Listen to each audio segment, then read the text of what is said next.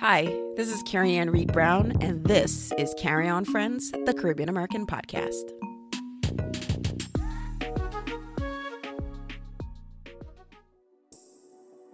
You know, growing up in Jamaica, music was everywhere. It's like in New York where you hear the sirens and everything. You know, music was just that, you know, background noise, that white noise. But what really changed for me was in 1992, my dad took me to Reggae Sunsplash. Yes, don't watch the age he took me to Reggae Sunsplash, and I them days the Sunsplash was really the good whole five seven days, and I went I believe on the Friday night, and I remember seeing Steel Pulse perform, and I remember seeing Beres Hammond perform, and Beres brought out Buju, and then my whole world was made, and what reggae means to me is kind of in that first experience with a live show. You had Steel Pulse, you had a Beres, and then you had Buju, and they kind of represent different aspects of reggae itself. The dancehall aspect in Buju, you know, Beres was more like, you know, the singers, lovers, rock type thing, and then you have, you know, more world reggae, which is in this in the in the form of Steel Pulse.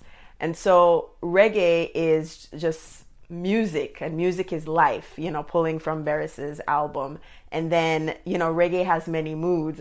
And if you want to have, you know, if you feel sadness, reggae, you, you have a you have a song for that. If you want to praise God, you have a song for that. You, and if you want to party, you don't know, so you have the dance on and you can get the, you know, the latest. And so for me, what reggae music means, it's it's where family vibes and energy and memories come together because that memory I shared with my dad, you know, having that father daughter, you know, vibes was at a reggae concert, Reggae Sunsplash. So for me, reggae is the campfire, it's the kitchen where you, you have the conversations where memories come from. And on International Reggae Day, you know, we just want to celebrate the vastness and the diversity of the artist, the music, and the memories associated with all the songs. You know, I love playing music for my mom, you know, my uncles, because when I draw for the Tristan Palmer and them, I say, What you know about them tune here? And it's because I want to see them happy and I see the happiness when they they they see song or they're listening to songs that, you know,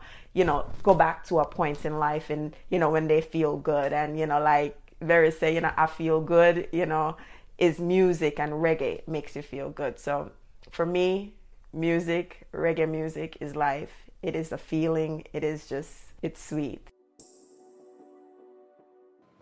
Hey everyone, that was a clip from an interview that I did for International Reggae Day, and I thought that was a perfect clip to lead off this episode, this very special episode that I'm recording in Kingston, Jamaica. I am actually preparing to leave to New York today, but I had a flight delay, and the flight delay would have made it very hard for me to record and get this episode ready for tomorrow, Tuesday, the 19th. So um, I found a club Kingston. It's a really great space and I recommend it. No, they didn't pay me, but when you found a really great place to hang out while you're delayed in the airport and be productive, I'm always going to endorse that. So I was in Jamaica like thousands of other people um, for Buju's Long Walk to Freedom tour. I had a great time with family. I was here for a few days. I came in on Thursday and I'm leaving today, Monday and it was just literally we called it Buju weekend. Um, came in and just was around town, catching up with friends, and of course everything was leading up to Saturday, the day of the show. Now, the reason why I'm, I'm going to get into why I'm covering this, but um, before I get further into the episode, I want to be clear what I will and will not cover. So, I will not cover the circumstance, the reason, or the case involving Buju's incarceration. I'm not going to cover anything about his personal life, and I'm not going to cover anything that specifically goes or talks about the details of any planning or organization leading up to the show. That is not what I'm going to be talking about. Instead, I'm going to cover my personal experiences.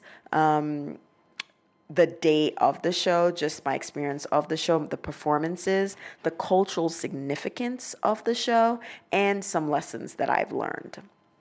Now, as I said in the clip, Buju and Beres and Steel Pulse were my very first experiences with a live show. I was 12 and I fell in love. It was just amazing. The energy, you know, it was Huse and it was Beres performing, as I said in the clip, and Buju ran on with this energy, doing the high knees, the same high knees he came, he was on stage with on Saturday. And, you know, music is all about the connection. It's about the emotion. It's how it makes you feel. And 1995 i was spending the summer in jamaica because i had moved to new york. And i was spending the summer in montego bay because that's where i'm from. And buju's til shiloh album was out. And every video, almost every video on that album was shot in and around Montego Bay. If you ever want to have a chat with me, I can point out the sites. I could tell what I did there when I went there, where I went to school, who passed there, how I went to it, it was just that made that album that was a that, that was just a wicked, wicked album, like a timeless album. But adding the visuals of my hometown to that album makes me feel even more connected to the album. Um, people in the video, the cameos in and around town, I've seen them. And actually, when he was doing the I Want to Be Loved video in Parade, as we call it in Mobay, which is Sam Sharpe Square. I was there, not in the crowd closest to him, but further out, just kind of watching as he was doing his thing and they were recording. I was there. And I remember my cousin Simone went off to Mandeville and I was like, Simone, you better come back. You, you know, and then and when she when she came back, I was like, see, your Miss Buju was here. And later on that year, I had my very first concert experience in Madison Square Garden, and that was none other than Buju and Friends. And this was his first performances of the Til Shiloh album. And since then, I've gone to other Buju and Friends concerts. But my experience with music and reggae and Buju and his concerts, particularly, made it even more the reason why I knew I had to experience this concert personally by coming to Jamaica. I, I, I know there were um, messages people were getting about the cheers to the concert, and yeah, cheers were kind of like you know, because when you think of Sumfest, you're you're really standing for a long hour, a, a, large amount of hours, like maybe five, seven hours. So people would want to sit naturally, especially those who are in the VIP area. The VIP area was more on the field, whereas people in general admissions, the grandstands and the bleachers, they already had seats. So I understand why people who were on the field wanted to have chairs because they would have only grass to sit on, and you'd be standing so long my experience going in was very smooth. Um, I was staying with family, and they didn't live far from stadium, which is what we call Jamaica's national stadium. And um, my cousin dropped us off. We walked into the venue. We did not spend any in. We didn't spend a ridiculous time waiting online. We just went in. Granted, we got there about six thirty. Was that all right, right, babe? Yeah, about six thirty, and um, went through security we gave our tickets and we walked right in. The process was, if it was 10 minutes, is because of just the walking to get from the main gate off the, the street down to where you had to go to security. And then once you got through security, you got your tickets and you went right into stadium. Getting into the VIP section was a little hectic because there were so many people coming in and they were just trying to do crowd control to get into, you know, verify first that you belong in that area and then just kind of managing the influx of people who are coming in. And I'd have to say that for a show that was supposed to start exactly at eight o'clock, when we walked in, there were already a lot of people there.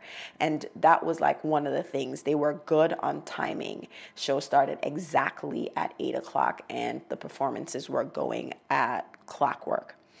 Um, when we got in, um, Bobby Konders and Jabba of Hot 97, a radio station here in New York, and I believe Jabba is also on Irie Jam Radio, which is another local radio station in New York, was performing. Um, was you know you know early juggling, warming up the crowd, and it was great because you know the crowd was responding. Um, of course, bigging up all the islands, anyone from Barbados, Trinidad, Guyana, all of that, and and then just going through that. If anyone here from Florida, Jersey, wherever, and so the crowd was really responding because they were doing their job, warming up the crowd. So getting into the performances a little bit, there were really good performances that night. The ones that stood out to me was definitely Cocoa Tea. And then Cocoa Tea um, brought on Koffee, which was a really, really nice surprise guest touch. Love that. Um, Romain Virgo enjoyed his performance as always. Agent Sasco was really, really good. Um, one of one of the, the, the, good parts of the night was when they were playing um, Bob Marley, and you know Jabba cuts out the sound, and the entire stadium is singing, like singing Three Little Birds. It's like a clip that was just like, man, this is fire. When I listened to it, it was like no song, no sound, just the entire stadium was singing. The same thing happened when Chronixx performed. So with Chronixx performing, the entire stadium, their phone was just lit up, and it was just a beautiful, amazing sight. And of course, when Buju came on, it was just like absolute pandemonium. It was just like it was just like energy level, the decibels were just so high because this was like the moment everyone was waiting on. And his entrance on the stage was was no running on the stage. It was just him walking onto the stage standing at that mic and pausing for a moment before he actually went into his first song you know most artists they run come on stage because they want they don't want to hype the, sh- the the the audience but the audience was already hyped so i thought it was very fitting that he he chose a very soulful um, song to start out with. And it was just every picture that you've seen, everything that you've gathered, everything that you've been feeling from all that's been posted on social media is exactly that and more. I can't even find the right words to convey the energy. Just talking about it right now is like, oh man, like that night was it was it was just magical. There's no other word but to say magical. Um, then he went into destiny and that was great. But then there was a technical issue for the whole night. There were a whole bunch of performances. There was no technical issue but Buju came on and there was a technical issue. The mic went out. You could visibly from where we were you could see that he was upset. He was frustrated because this was this moment for him to connect with the audience. But what was so wicked from where we were the audience started singing the song for him. It was amazing because they saw they and they knew it wasn't his fault. It was the sound. It was whatever happened with the sound the mic something. And people they were scrambling to fix it. The audience just keeps sang, eh, singing Destiny, you know, and man, that was like one of those like eye watery chill moments of the night. And you've seen it all from the videos online. I won't go too much into it but my my favorite performances other than buju were you know his collaborations with marcia griffiths wayne wonder um beres Beres, it comes back to Beres and Buju because they were my very first experiences with a live show and they never disappoint me, never disappoint me. The love, the respect, the energy, you know, just you could feel it, you could sense it from Buju, Beres, Marcia Griffiths, all of them. You could sense it. It was just completely amazing. Now I'm gonna go into the social, the, the this this cultural significance because you've seen all the videos out there, you've seen the images, the great shots people have gotten about the show, and I'm really not going to spend too much time talking about that because you can see that, right? But I want to talk about the cultural significance of this show, you saw National Stadium was filled to capacity. It was a lot of people. And it was just a beautiful sight to see. You've seen all those aerial shots. But I want to talk about the fact that Kingston in 2015, um, was designated um, a UNESCO Creative City. UNESCO stands for the United Nations educational, scientific, and cultural organization, UNESCO, designated Kingston in 2015 as a cultural city. And um, the, the idea behind cultural cities, as according to UNESCO, is to promote cooperation with and among cities that have been identif- that have identified creativity as a strategic factor for a sustainable urban development. And um, they work the, the you know cultural cities work towards a common objective, which is placing creativity and cultural industries at the heart of their development plans at the local level and cooperating actively at the international level. So that's Kingston. Kingston is a designated UNESCO creative city. And that was a designation Kingston got in 2015. Now, recently, in addition to Kingston being a creative city, reggae was recently added to the UN's UNESCO list of global cultural treasures. And basically, it's adding the genre of reggae that originated in Jamaica to its collection of intangible cultural heritage deemed worthy of protection and promotion. And so, putting together both the UNESCO designation of Kingston as a creative city and reggae as a global cultural treasure makes a very strong case that the cultural products in and of Jamaica, and we can even spread it out to the, the Caribbean, right, as a whole, need to be protected as part of, you know, that tangible slash intangible cultural heritage. And Buju's performance really puts a highlight on that, like the, the place reggae has. Because Buju is one of those few artists that can show the versatility across the subgenres within reggae. So he started out in dancehall, then he started out, then then he he goes to general reggae, right? And he could go in between because I know in 2005 Buju was singing songs as opposed to just DJing, like not not true reggae, but like having like a singer's type flow or vibe. So he's been really versatile within reggae and its subgenres. And having the success of the show, having the audience that was there, which was for the most part a more mature audience as opposed to a younger audience, which shows that what we've talked about on this show and on Style and Vibes, the podcast, the the need for variety in reggae music and how like aside from Buju Gargamel, the artist that people want good reggae music and, and, and, and having a variety of music that can appeal to the different styles of the audience. And having the show done the way it was done and executed the day of the show can give that um, what's the word I'm looking for? It gives validation to the value of reggae and its place and Kingston and and that creatives, cultural creatives need to be taken seriously. I consider myself as a cultural creative because I've I've been talking about the need to amplify and showcase our culture because culture is what we have. And this entire experience over the weekend, the the the entire the world out the world had its eyes on Kingston, Jamaica and Buju and reggae and the people of Jamaica, the Caribbean, because it wasn't just Jamaicans there. I saw Haitians there. There were Trinis there. There were Bajans there. I know that for a fact because they wouldn't have hollered out and you heard them in the crowd. So it's, it was it was just really important for that from a cultural perspective, the significance of it, and also the fact that you had a ton of people flying in from the United States. I I'm very mindful that I say Caribbean American and I'm not singling out Canada or England. It's just more of a very broader term and technically I could include Canada because Canada is part of North America.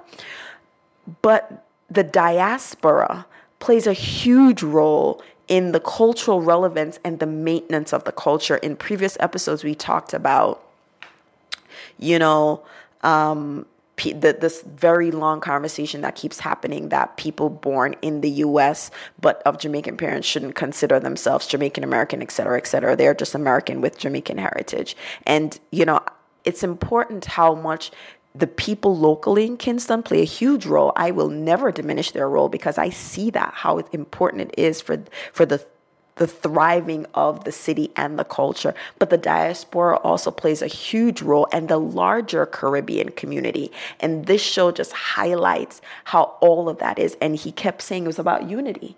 It was because he wasn't, you know, yes, he's Jamaican and of Jamaican heritage, but when he has this conversation, he has this like we as people, right? The same thing with Bob Marley. He's he's he's a he's a Jamaican man. He was a Jamaican man, but he talked about the the the experiences of people, his people. That was something that I thought was just made me very proud And I just loved how we showed up on Saturday for good music to support and enjoy ourselves. There was no fussing, no fighting, no nothing. It was just pure vibes, pure vibes, pure, pure energy. So, after saying all of that, here are some lessons that I learned from that experience, right? One, because when I said like Buju never miss a beat, Buju was it was like he was never incarcerated. He never missed a beat. He actually thought we missed beats right? Because he was like, "What happened? I never saw me leave." You know, Because when he went in, he he went in before social media was what it was. Everybody have phone up now, a record, as opposed to when he left, he was used to people jumping up and reacting to a certain way. People did jump up and react and sing, but we are more focused on filming the experience as opposed to putting the phones down and being in the experience, right? So he, other than that, he he was I, I couldn't, he, his voice, it was just like his energy was the same. So the first lesson I learned was remain true to your craft and who you are.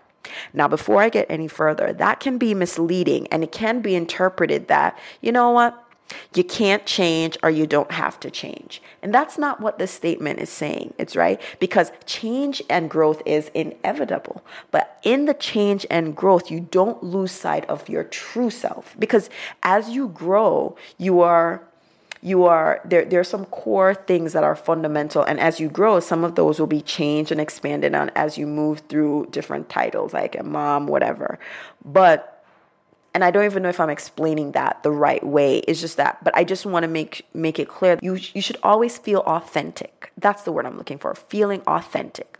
Like this is really me and I'm not pressured to do this, right? And sometimes that authenticity you will lose and gain people in the process, right? So if you if if you're if you're authentic in a certain way, just be okay that some people are not going to like your authenticity and some people will like it and I think that's the part that we have to get comfortable with. People will not like it or will like it for their own individual reasons. So that's the first lesson.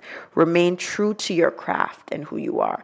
And how that relates to Buju Man, he remained true to the versatility of being all right i'm a dj dancer i can do reg i could go back and forth and he he showed growth and maturity from his very first years DJing back in the 80s, going through all of his life drama and processes and his incarceration to now.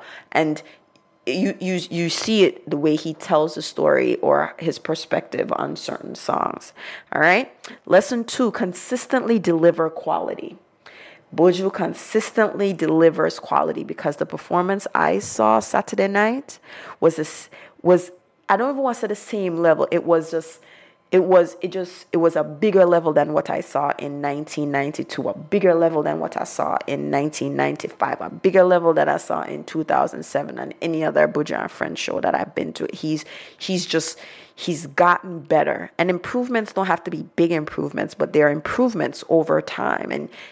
In no energy, yes, he's older, but let me tell him, jump up and down on stage the same way not only delivery in terms of performance, but the music. Consistently deliver quality music that is timeless, that 20 odd years later, 30 years later, people still sing the song.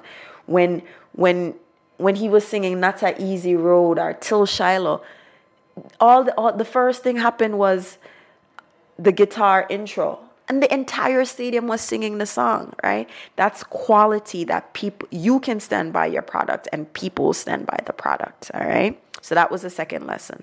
The third lesson I learned, and this one we could spend a lot of um, time on. Good friend better than pocket money, as we say in Jamaica, right? In life, you're going to make connections and you're going to cultivate personal friendship or professional relationships and some of those grow into friends. Like when i met michaela i was she was just an acquaintance and over the years we've grown into friendship. Those things will happen right? And at the same time you will also find out who your real friends are through different life circumstances right and also, from a work perspective, you want to always make connections and have relationships at all levels, right? You want to have, you want to make sure that you're making connections with people above you, people on the same level as you, and people who are on have a lower title than you. And that was what was on display at the show. He brought up artists that were young and up and coming and are technically not on the level or the international stature it is, but he he he sees some, whatever the reason was, they were on that show and they gave a quality performance, right? It was evident in his collaborations with the Beres, the Wayne Wonder, the Marcia Griffiths, you know, um, the Morgan Heritage, right? His peers and his friends. And those things are important because when, let me tell you, life isn't easy, but as long as you have some good people where I tried with, like, the biggest song right now is Koffee's Toast, right?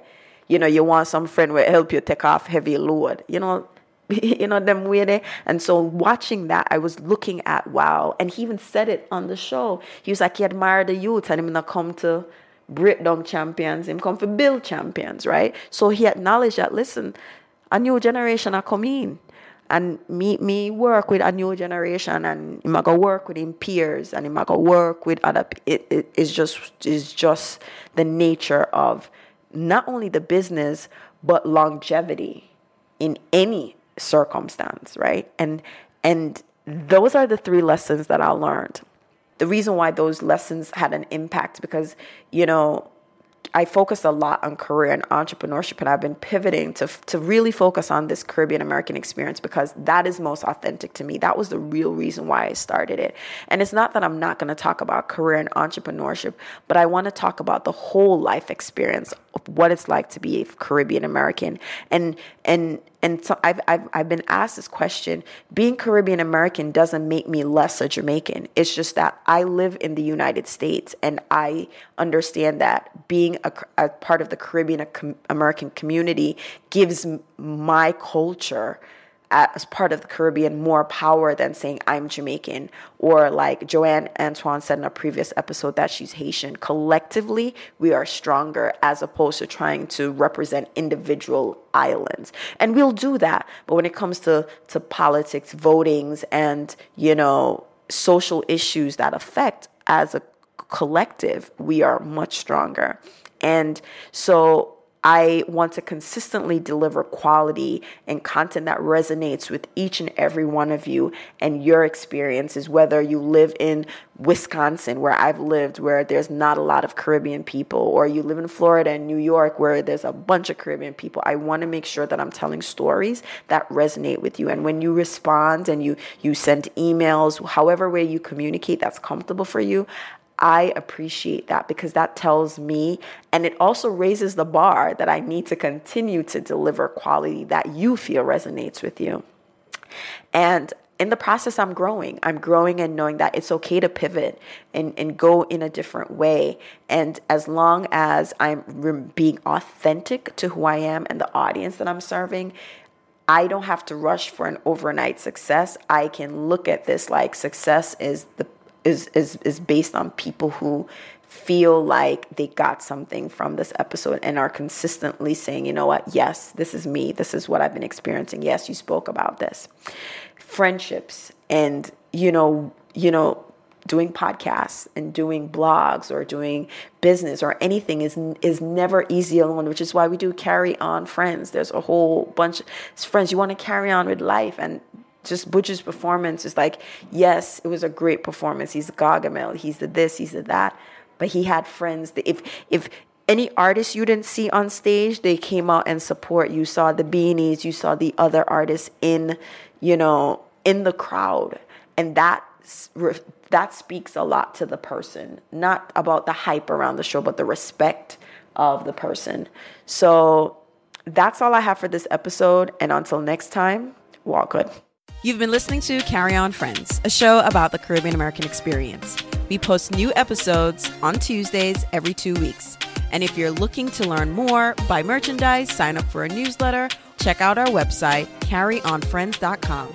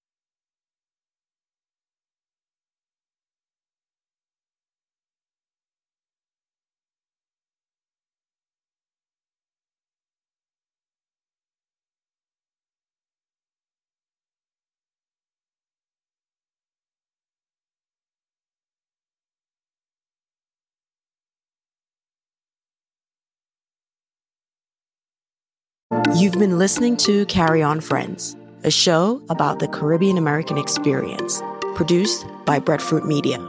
We post a new episode every two weeks on Tuesday. And if you're looking to learn more, buy our merch, or sign up for a newsletter, check out carryonfriends.com. Or find us on all social media platforms at Carry On Friends.